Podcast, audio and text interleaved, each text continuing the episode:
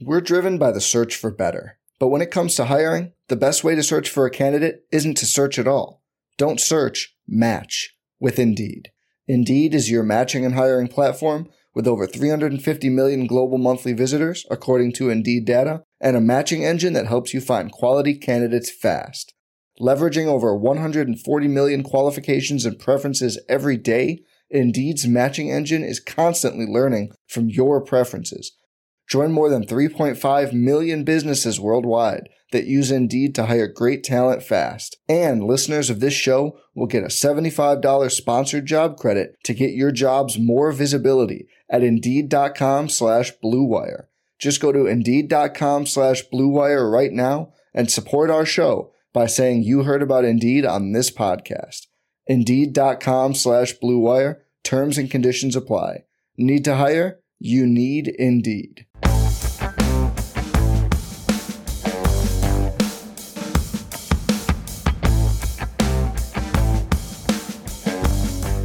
Player skill versus projectable volume as it relates to ADP. That will be our topic this week, the first week of the new Stealing Bananas podcast.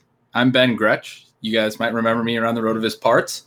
I, am the stealing side of the Stealing Bananas name from Stealing Signals, my, my in season column, which leaves obviously the banana side, Mr. Money in the Banana Stand himself the the analyst that I think is more responsible for for more of the current way that the entire industry thinks about fantasy football than probably any other. I would argue that you can kind of trace back a lot of the things that we sort of learn as an industry to usually to, to someone's breakthrough at some point. And, and Shawn has had so many of these breakthroughs over the years from zero RB to uh, prospect stuff to some great best ball stuff in recent years and so many more if you don't realize how much of an influence he's had, it's because he's also the humblest guy in the fantasy industry. So I I need to talk him up a little bit. It's Shawn Siegele. We're very excited to be doing this new podcast. And Shawn, I, am thrilled to be doing it with you. How are you doing? Great. This this is really exciting. Those were some very nice words. I think people uh, who have been listening to RotoViz Overtime, who read RotoViz, know how excited we are to have Ben uh, back on RotoViz Radio and doing this show with us. Uh, one of, if not the person who is most associated in the industry with advanced stats, with helping you interpret those stats, with allowing you to understand what's happened the previous week and how that will influence the following week to help you with your DFS lineups, with your betting, uh, making those best start sit decisions, and just understanding both football and fantasy football. And then he's fantastic on the radio for those of you who uh, were with us back when he used to be on he was someone who, when CBS had him, he was highly in demand. Fans loved him on that podcast. Obviously, the other things he's doing right now with ship chasing, again, people I should I should have known if I talked you up that you would you would just return the favor. oh, yeah, so we, we enjoy each other. We're glad uh, that we can do this pod together and go through a lot of different concepts, go through player value, how we draft, why we draft the guys that we do. And one of the great ideas that Ben had right off the bat was to start these episodes with a question and a theme. One of the things that we're going to try and do uh, during the course of the show is we're going to have concept episodes, we're going to have player selection episodes. People always want to know who to pick, and debating players is one of the most fun things, if not the pivotal element of fantasy football. And then when we have a chance, we're going to bring on some of our favorite guests to uh, sort of enliven and to bring another perspective to some of these questions we're asking. So, today, the initial episode, we're going to go through a, really a very small part of this question that Ben has brought up. Uh, Ben, someone who does excellent projections, has a, a great understanding of how you do projections, what stats translate to the next year, uh, what we need to know foundationally about players in order to project them within their offense, you know, understands the different offenses. And so I think within that framework, Ben, what are the, some of the things that we are wanting to look at? And what are some of the interesting questions that you have in terms of projections, how we do them, how useful they are, and then getting back to your question of player skill and if that is over or undervalued in terms of how people do projections today? Yeah, absolutely. And, and we'll get right to that. I, I do just want to reinforce um, what you were just saying, sort of the structure of our new podcast. We're going to be doing a couple shows a week, three, um, and we're going to kind of stick to a, a, theme for, for that week. So this week, we're, we're looking at that question at the top uh, player skill versus projectable volume. And as Shawn said, that the first episode, today's episode, will be um, largely focused on the bigger picture and then we're gonna in, in the second episode each week go into the more actionable player specific things and then the third episode will be somewhat of a wild card but often we'll, we'll, we'll include a guest. And we have an awesome guest on later this week to dive into this. I'm super excited to get his takes. It's Evan Silva uh, just another heavyweight. The fact that i'm going to be getting a chance to chat with both Silva and yourself at the same time is uh, is kind of a pinch myself kind of moment. So that'll be a lot of fun later on in the week. But we're going to start with sort of the big picture stuff. And the reason I, I, I mentioned this topic to you is it's something I've picked up from you is that you you tend to be willing to consider player skill more. You can tend to be willing to um, look at efficiency more deeply and not just try to regress it out, which is um, I think something that everyone who who does projections has to to grapple with how much they're going to regress efficiency and all these different stats. Um, and I think you can fall into a trap of just um, you know believing that that you should regress it uh, regress everybody a little bit too far and and sort of um, not giving enough credit for the different skill levels at the NFL level. And it's interesting when I talked to you about this and I floated this idea. What I was thinking was um, this idea that 20 years ago, I, you know, I started playing fantasy in 1999. In, in, in the 2000s, um, players, we, we just sort of drafted players, and, and players were recommended based on essentially just like how good they seemed, how good they were. Um, you know, maybe I'm overstating that a little bit, but regression wasn't a huge thing. I don't even know how much uh, projections were, you know, universally a huge thing. There were projections at, at certain websites, but they weren't such a heavy, heavy driver of draft trends. Um, and the example I, I was giving you, because everything is going to come back to AJ Brown the entire time we do this podcast. But last year with AJ Brown, he was coming off a rookie season that he closed. Once he became the starter in about week nine, week 10, he closes the wide receiver six the rest of that year. And the following year, the early, early drafts, he was going late first, early second. People were drafting like that. They were drafting like this guy is young. He's a star. He had an amazing prospect profile. He played like a star down the stretch. But by August, he was a fourth round pick. And the general line and the line from a lot of people who were doing projections was you couldn't draft him in the fourth round because he, you couldn't project him for enough targets, not in that Tennessee offense, which had been pretty dang low volume the previous two years, under 450 attempts, two of the only four seasons since 2014 going into last year that had been under uh, 450 attempts for on a team level in, in that stretch. And so they were back-to-back years, very low low passing volume, and there was this heavy concern. And if you're projecting them, it was really hard to to really raise their pass attempts a ton. And there was this heavy concern that he wouldn't get enough volume, and, and so he couldn't return value in the fourth round. Was sort of the sort of the line and it, it, it's an interesting thought because the, the way that I that I envisioned it last year, and I, I kind of had to fight this battle a lot because I was very excited about AJ Brown, was that back in 2000 or 2005, a player like AJ Brown, you would just take in the second round. Coming off that end of his rookie season, he was so good, but regression and and and understanding that efficiency isn't sticky year over year, and there's reasons that we should be wary of it, has taken such a foothold in the industry over so many years that now it is baked into ADP such that Brown was going in the fourth round. He was already getting hit pretty heavily, already being regressed pretty heavily. And then even still, people didn't want to pay for for the potential upside because his projection put him as a fifth round value. And so there's so many overlapping, you know, things we could talk about with that. Um, as Shawn said, there's more than we're going to be able to get to in, in these episodes on this topic but I, I think it's a really interesting topic, and it's one that um, I wanted to obviously talk with you about, and and, and then Silva's another one I, I would I'm so super excited to get his thoughts about because something I've noticed from both of you, um, and and I'll ask you here specifically is that you tend to be more aware of player skill, you tend to be more aware of efficiency, and so how much of an edge do you think it is that that the market sort of has shifted um, such that that player skill almost becomes an afterthought and projections and where we can project guys and what their projected line looks like becomes such a huge driver of ADP. Yeah, I think that there is potentially a big exploitable a big exploitable opportunity here, perhaps to the extent where it's the whole ball game, right? When you and I were, were sort of chatting about this on the phone, you were saying, you know, make sure you make that comment. In terms of thinking about this, though, what are the different elements of player skill we're looking at? Is it a matter of not taking skill into account, talent level into account? or is it a matter of being too narrow in terms of how we're looking at projections? So when I look at these wide receivers, one of the things that's interesting is that we know several things are going on. First of all, their collegiate profile still plays a big role in terms of how we can project them accurately to year two.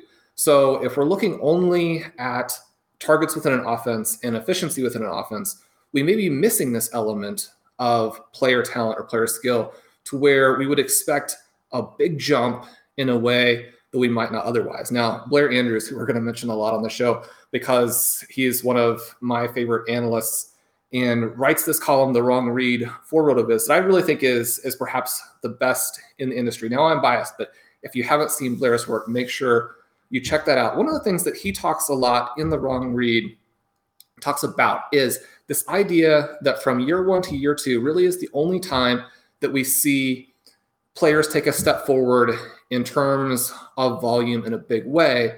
And that can be hard to, to really conceptualize because we think of, okay, well, these are good players, right? So a star could take a step forward at any point. A second year player going into year three, they could still take a step forward. That kind of thing does happen. But when we average everything out and we consider that one of the things that regression does tell us is that people are going to back off of these big seasons, right? So when we look at the group as a whole, we see people losing volume really in any other year when we talk about it as a full group.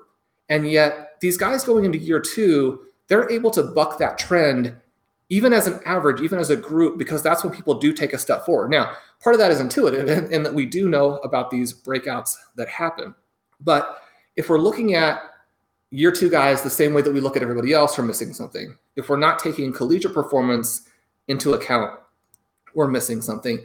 And then you mentioned efficiency, and there are some cool things that Blair has done with efficiency in the wrong read as well, specifically talking about it in terms of fantasy points over expectation, which is a RotoViz metric that uh, the fantasy dude Frank DuPont originally put together. You know, we'd love to still mention him and, and some of the things that he's done. And one of the things that basically tells us is how many points over what they would be expected to score based on volume has someone done as a fantasy player. It directly translates that efficiency into fantasy points. Now, part of what we're looking at here when we look at sort of end of the year numbers is a stat that's both efficiency and volume because when you're looking at total fantasy points over expectation, it has both elements, right? And when you put both elements together, then it does give you some information that is valuable in a lot of different contexts. And I think one of those contexts does come back to this idea of talent, of skill. And so we do have some windows into this talent skill element of a player that's more than just the idea of watching them on TV or being at the stadium and thinking, well, that guy really flashes. He looks really good, right? So there's some evidence based elements here that we can look at and talk about in terms of talent that maybe do give us some insights that aren't fully accounted for in projections.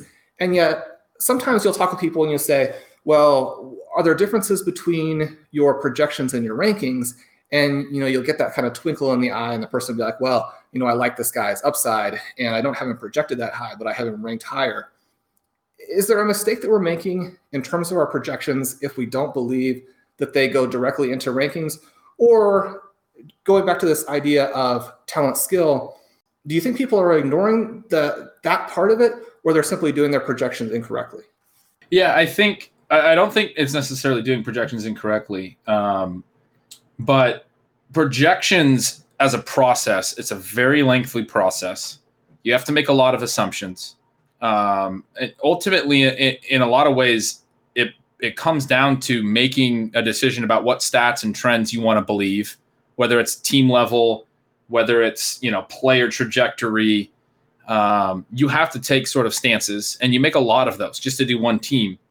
Um, and and so it, it almost becomes so many small decisions that it, it, I think that sometimes it's hard to recognize how easy it is to, to make mistakes and not, and not even to make mistakes because the biggest thing that we know is the NFL is chaotic because uh, that there's going to be probably a third of the league. I've looked at some of my past projections and there's maybe uh, any given year a third of the league that I I missed on heavily from a team um, volume perspective, from a team uh, like success perspective, uh, that dramatically shifted their trends, their play volume, their run pass split, and, and it was in a way that like you, you couldn't really foresee it. In some some cases, maybe I could foresee it, but I I didn't move the projection that that that direction far enough because it's it's pretty hard to to project something really um, unique.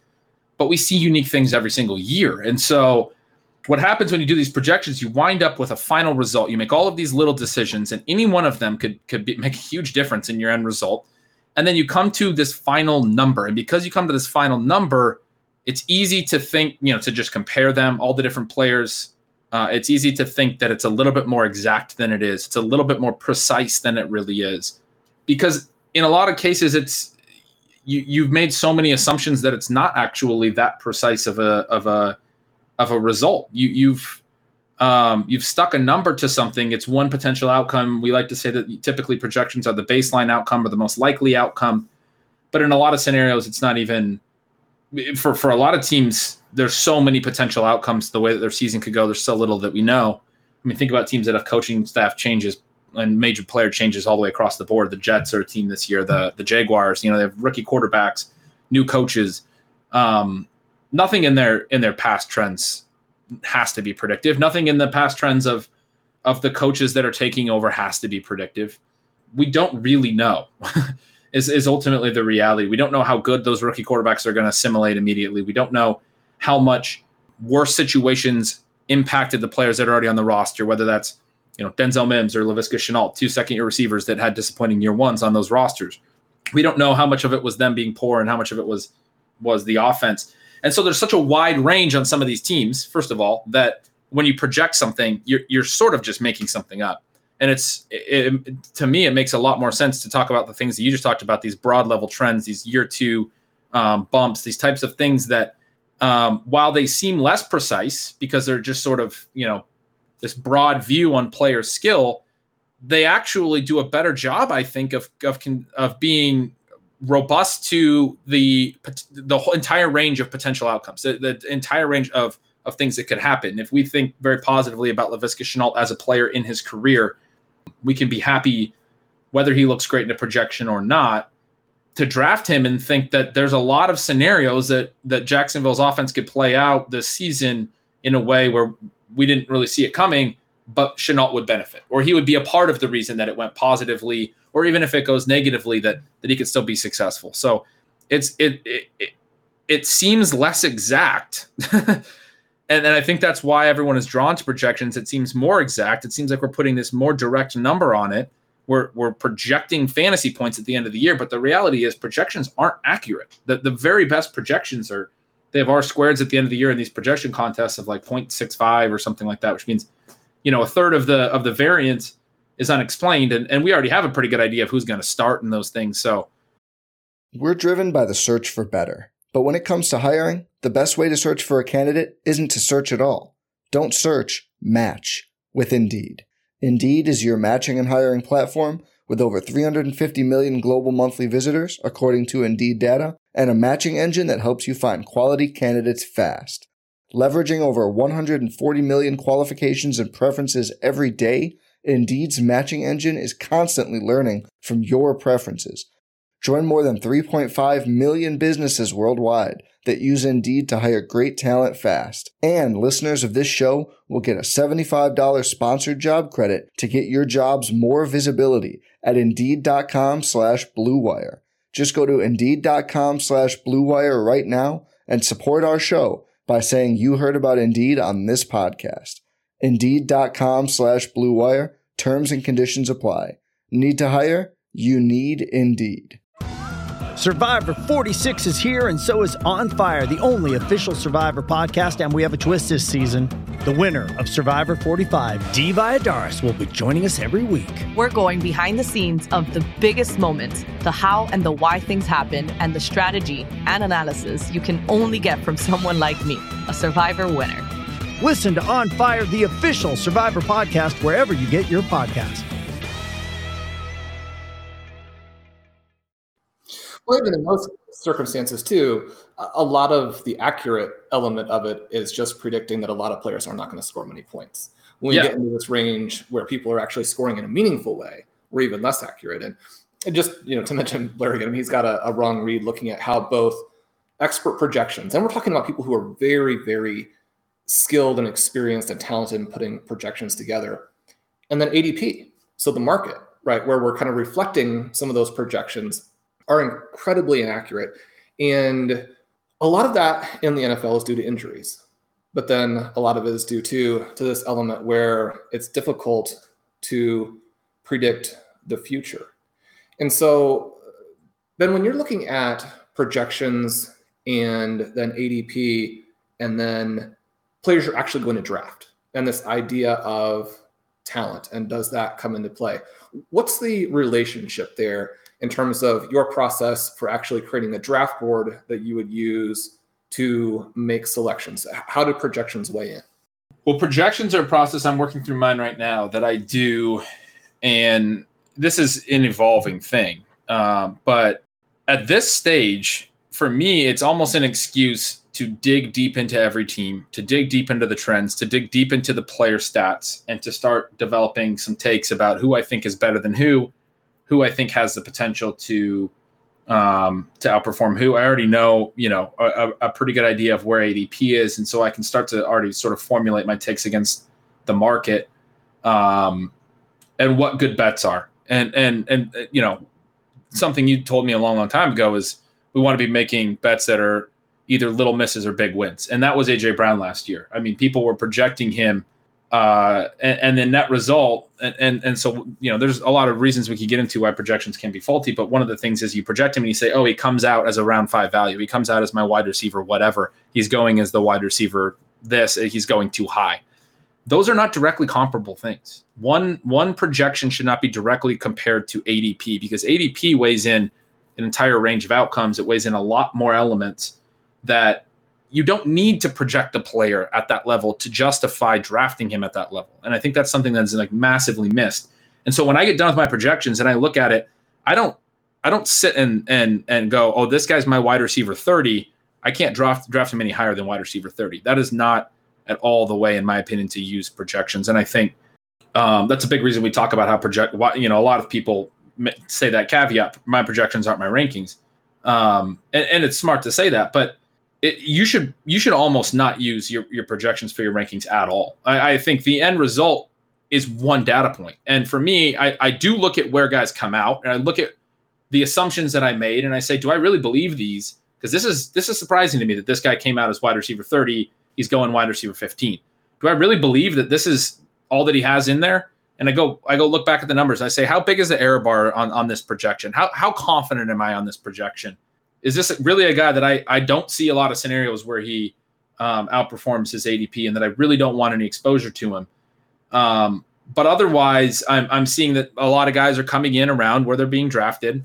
And then there's guys that, um, you know, I'm, I'm learning some things about. I'm learning stats about. I'm learning things through the process. And and I think that's sort of the way that I use it. It's not because um, like I, I have given up on on believing that my especially team assumptions, team level assumptions are going to be accurate because teams are way different. Every year we see teams come up and be you know be great, and they weren't necessarily the year before, and, or or completely fall off. And a lot of times that's due to a significant injury, like you said. So that stuff changes play volume and, and run pass splits so much that it has a massive impact on on on your the whether your projections are even going to be accurate.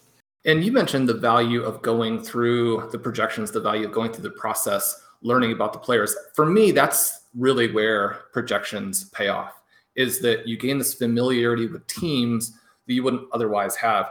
And I think that that sometimes allows me to understand scenarios within the team that I might not have understood and tweak some things with their rankings. We talk a lot about scenario based drafting, and that's really the way that I go about it. But I want, after the break, I want to ask you about value based drafting versus scenario based drafting, how that works into projections, and how we can use that in our drafts.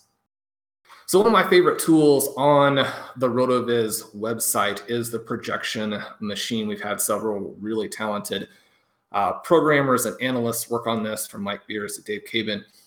And you can go in, you can look at all of the historical information for players within a team, within an offensive coordinator, a head coach, look at them back several years. You get a little more of a sense of what seasons are true outlier seasons that we want to remember those do happen, but we need to back off of those and see this is the more usual type of season for a player of this volume level, this talent level, this role within the offense. You can go through all the teams and work through your projections. You can get to the end of the project and have this sheet of projections. And then one of the things that I find when I do this is every once in a while there'll be a handful of players who their projection then doesn't really fit within where I have them ranked. And so then the question is, what do we do with that? Right. And so we have a, variety of ways that we can sort of approach value within fantasy drafts. Value based drafting, obviously, you take this number that you've created, whether it's your most likely projection or sort of the averaging of a group of most likely projections. And then you look at that relative to replacement value you assign a number, you rank the players uh, in that order. Basically, within the format that you're playing, the format's going to make a difference. Another way to do it, which obviously does incorporate some elements of value based drafting. So if we say we don't like value based drafting, that doesn't mean that we're not using it or that that doesn't come into play, that we don't understand the, the benefits or the important parts of that.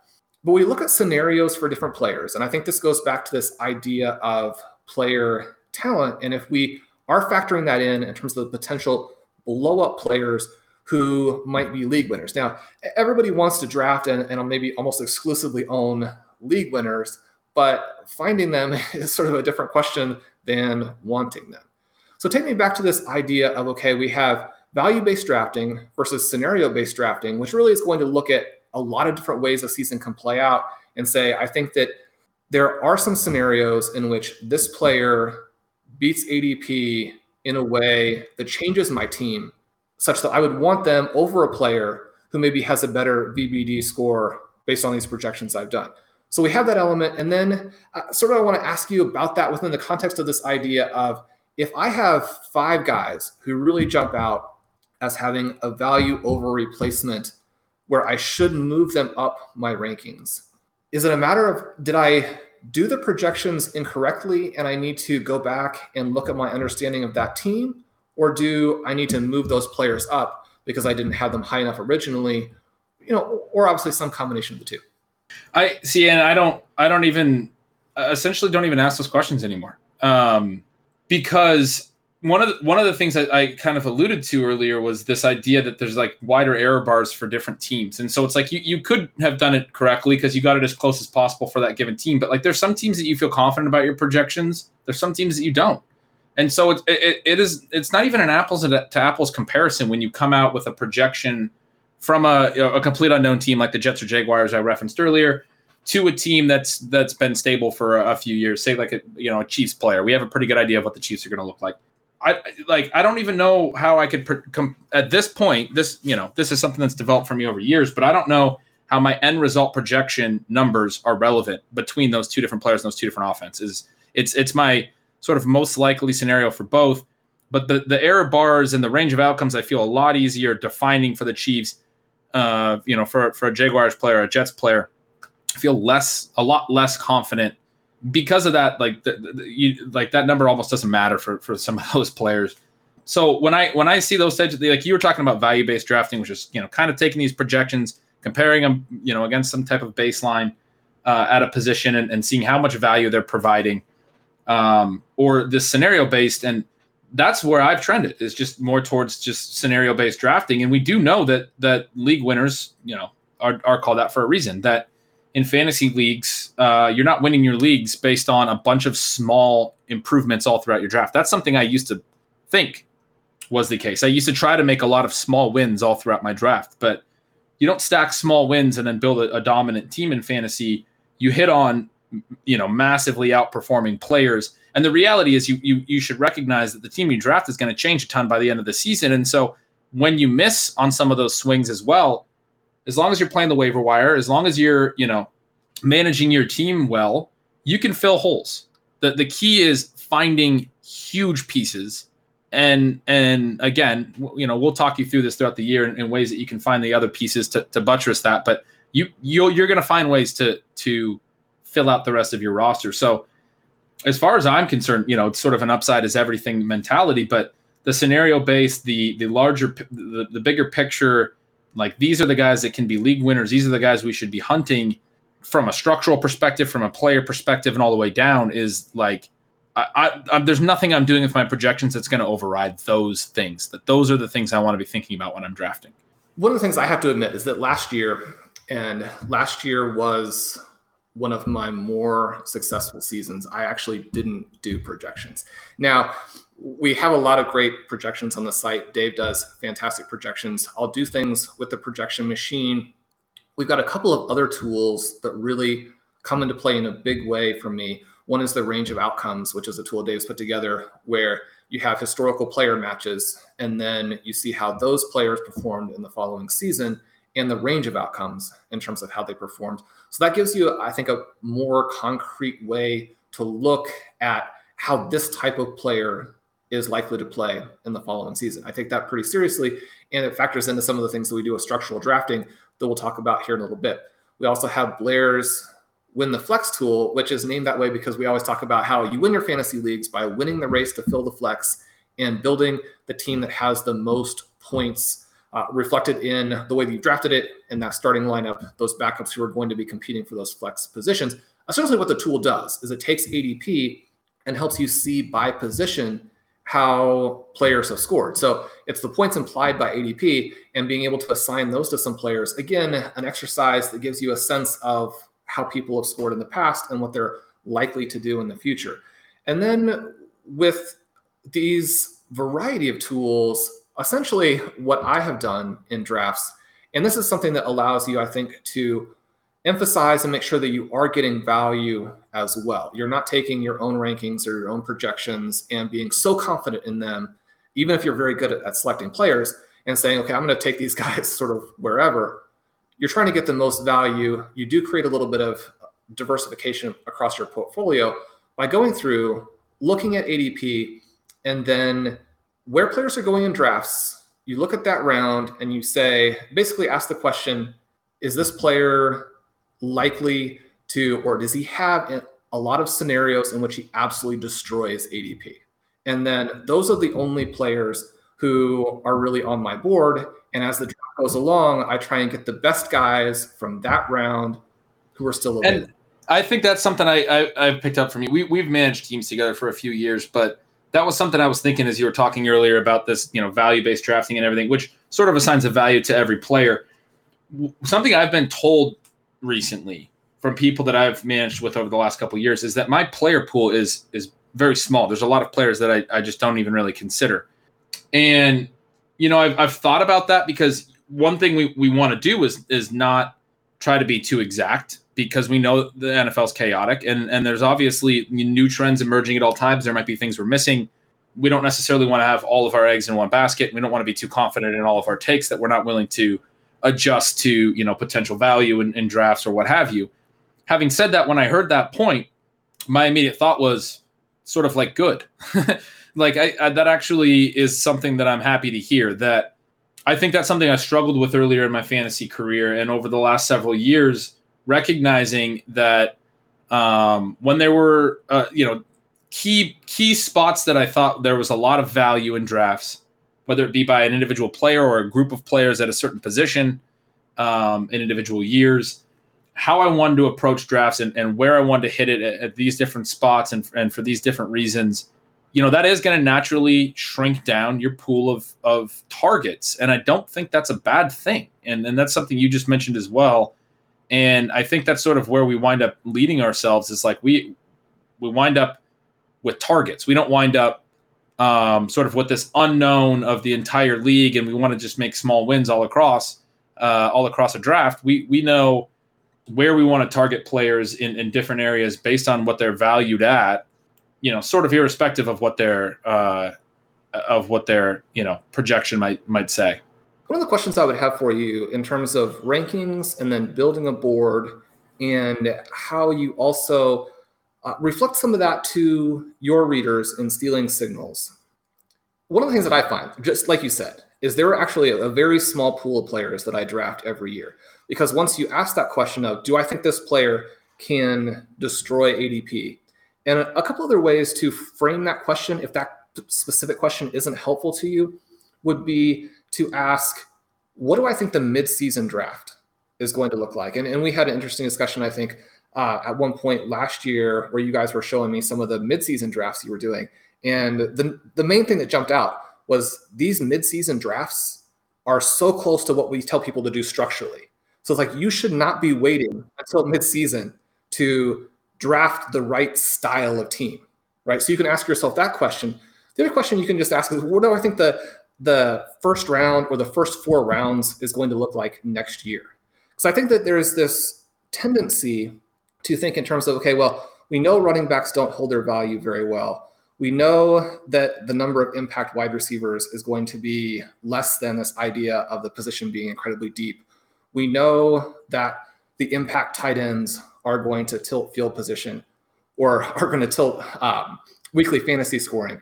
But we're reluctant to think that it's going to happen this season or the first four weeks we want to get off to a fast start. No one wants to be 0 and 4 and say, oh, I've got this great zero running back team or single elite running back team. And, you know, in six months will be awesome, but you're going to lose. I think that that mentality can trap people into not realizing that what you want from your team is to draft the guys who are going to be first round picks or second round picks next year because that what that tells you is that they outperformed and they crushed ADP this year.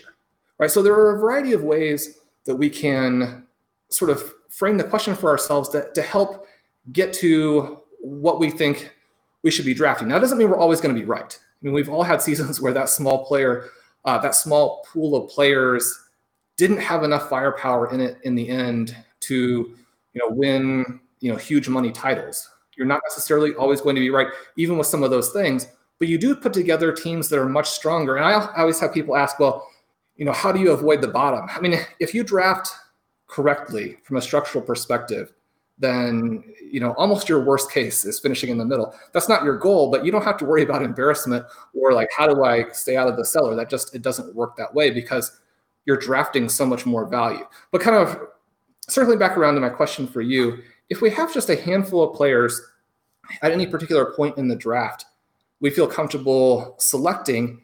How do you put together rankings for your readers that incorporate all of the rest of these players? Because one of the things that I find, and, and again, my rankings do look a lot more like what that midseason draft turns out to be.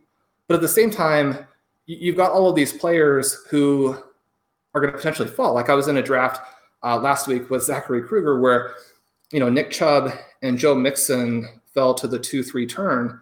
And if we're thinking just specifically by ADP, I mean those seem like home run values, but by my rankings, they're really not still. So how, how do you incorporate in all of the rest of these guys? Do you need to incorporate them in? Are analysts doing a disservice to their readers in some ways, even by having rankings, if they encourage people to catch some of these dropping players who they really don't want on their teams? Yeah, that last question is a really interesting one. And I think we'll save that probably for for our next episode where we get a little bit more into player specific stuff and draft specific stuff. But it is really interesting to think about um, the effect of rankings on a draft structure, on a draft strategy. I, I, I don't draft off my. I make rankings. I don't draft off them. I mean, I very rarely take the next best player on my rankings. It's sort of something where, um, as I'm, uh, you know, building a team, I have to weigh several factors. What what my team structure already looks like. What type of player I'm looking at. I'm at times considering, you know, my exposures and things like that. But I think it's I think it's a very interesting and a very interesting point that that uh, we should we should dive into more on the next episode. later on this week. What do you think? Yeah. So with that, we've completed the debut episode of Stealing Bananas. And again, we're excited to have Evan on. It's going to be fantastic. We're going to talk about some players within the context of this topic in episode two. Uh, come back and, and check out the next one.